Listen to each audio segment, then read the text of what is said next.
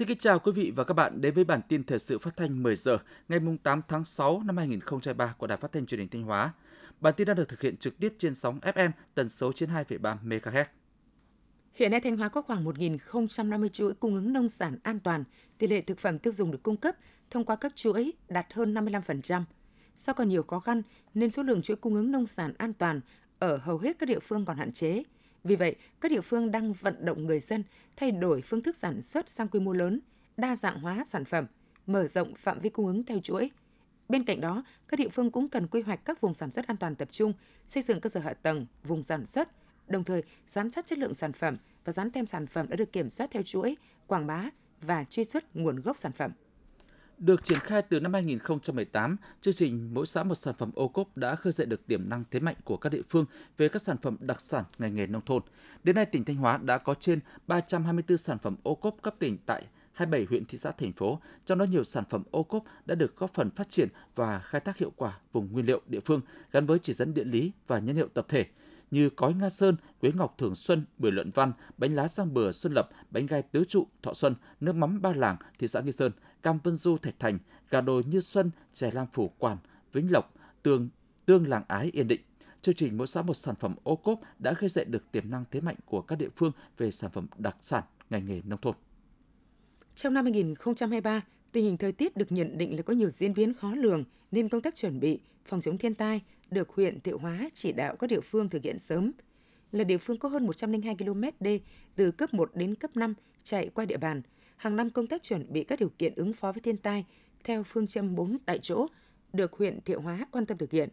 Theo báo cáo của huyện Thiệu Hóa, đến thời điểm này, các địa phương trong huyện đã chuẩn bị đạt từ 85 đến 90% các phương tiện, vật tư quan trọng để ứng phó với bão lụt, phê duyệt xong phương án hộ đê ứng phó với các tình huống sạt lở đê sông Chu, sông Cầu Chảy và sông Mã, cũng như di rời dân ở khu vực bãi sông, vùng ngập lụt đến nơi an toàn.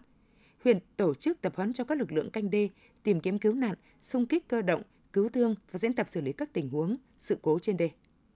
Với thông điệp vi chất dinh dưỡng rất cần thiết cho quá trình tăng trưởng, phát triển về thể lực, tầm vóc và trí tuệ, nâng cao sức khỏe, sức đề kháng của cơ thể, thành phố Thanh Hóa đã triển khai chiến dịch bổ sung uống vitamin A cho trẻ từ 6 đến 60 tháng tuổi và tể run cho trẻ từ 24 đến 60 tháng tuổi đợt 1 năm 2023 tại các trạm y tế xã phường trên địa bàn. Theo kế hoạch, chiến dịch bổ sung uống vitamin A cho trẻ từ 6 đến 60 tháng tuổi và tẩy run cho trẻ từ 24 đến 60 tháng tuổi đợt 1 năm 2003 trên địa bàn thành phố Thanh Hóa sẽ có khoảng trên 95% số trẻ từ 6 đến 60 tháng tuổi, phụ nữ sau sinh trong vòng 1 tháng được uống vitamin A đúng chỉ định. Phấn đấu trên 95% số trẻ được cân đo đánh giá tỷ lệ suy dinh dưỡng trẻ em dưới 5 tuổi, 100% trẻ em được khám sàng lọc trước khi uống vitamin A.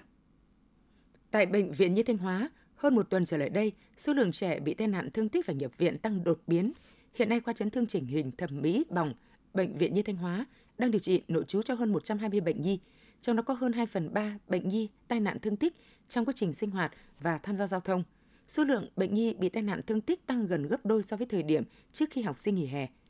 Để hạn chế tối đa tai nạn thương tích, nhất là trong thời gian trẻ nghỉ hè, các bậc phụ huynh cần quan tâm giám sát chặt chẽ hơn, tạo cho trẻ một không gian vui chơi an toàn, nhất là với trẻ nhỏ dưới 6 tuổi. Điều quan trọng nữa là phải trang bị cho trẻ kiến thức để tự bảo vệ mình.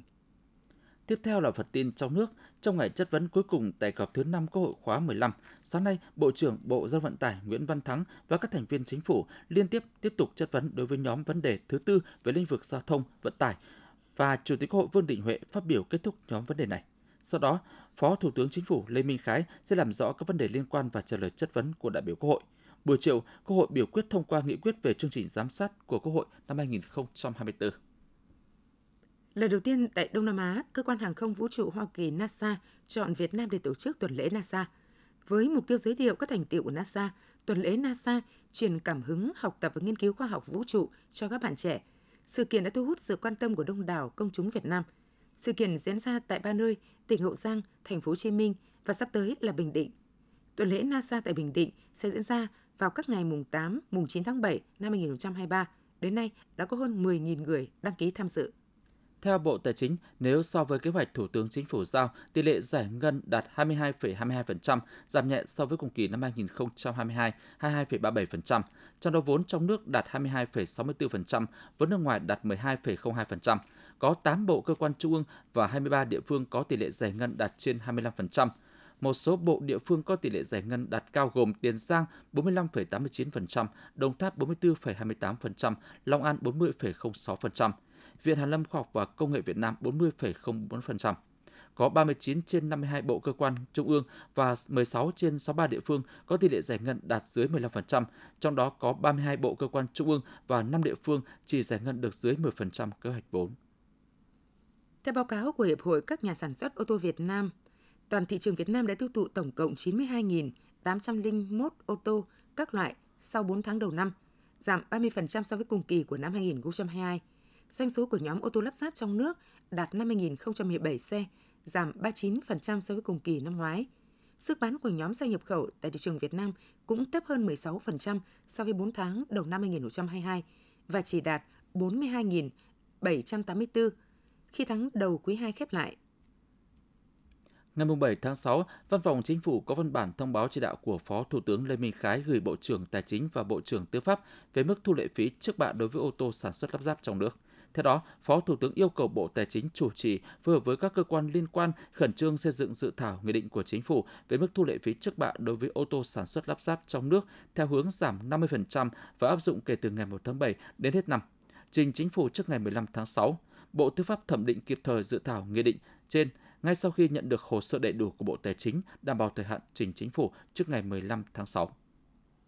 Hệ thống điện miền Bắc sẽ thiếu hụt khoảng trên 4.300 MW với sản lượng không đáp ứng được trung bình ngày là trên 30 triệu kWh, ngày cao nhất có thể lên tới trên 50 triệu kWh. Hệ thống điện miền Bắc đối mặt với nguy cơ thiếu công suất tại hầu hết các giờ trong ngày.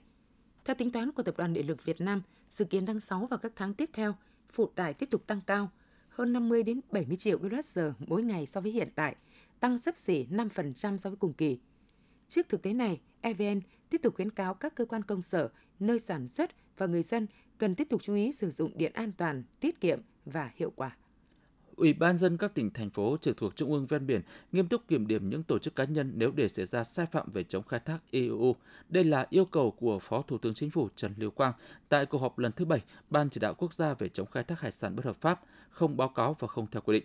Với quyết tâm đến tháng 10 năm 2023 gỡ cảnh báo thẻ vàng EU, Phó Thủ tướng yêu cầu các ban bộ ngành và địa phương cần thống nhất nhận thức, tập trung lãnh đạo chỉ đạo, hành động quyết liệt, triển khai thực hiện các nhiệm vụ trước mắt, các giải pháp trọng tâm, mở đợt cao điểm kiểm tra. Theo quyết định số 17 của Thủ tướng Chính phủ về tín dụng đối với hộ gia đình sản xuất kinh doanh tại vùng khó khăn do Phó Thủ tướng Lê Minh Khái ký, các hộ gia đình ở vùng khó khăn được vay tối đa là 100 triệu đồng một người, lãi suất 9% một năm – Trước đó, quy định mức vay tối đa cho các hộ gia đình là 30 triệu đồng với lãi suất 0,9% một tháng. Theo quy định mới, vùng khó khăn được quy định là vùng thụ hưởng chính sách tín dụng đối với hộ gia đình sản xuất kinh doanh, bao gồm các xã, phường, thị trấn được quy định trong danh mục các đơn vị cấp xã thuộc vùng khó khăn do Thủ tướng Chính phủ ban hành cho từng thời kỳ.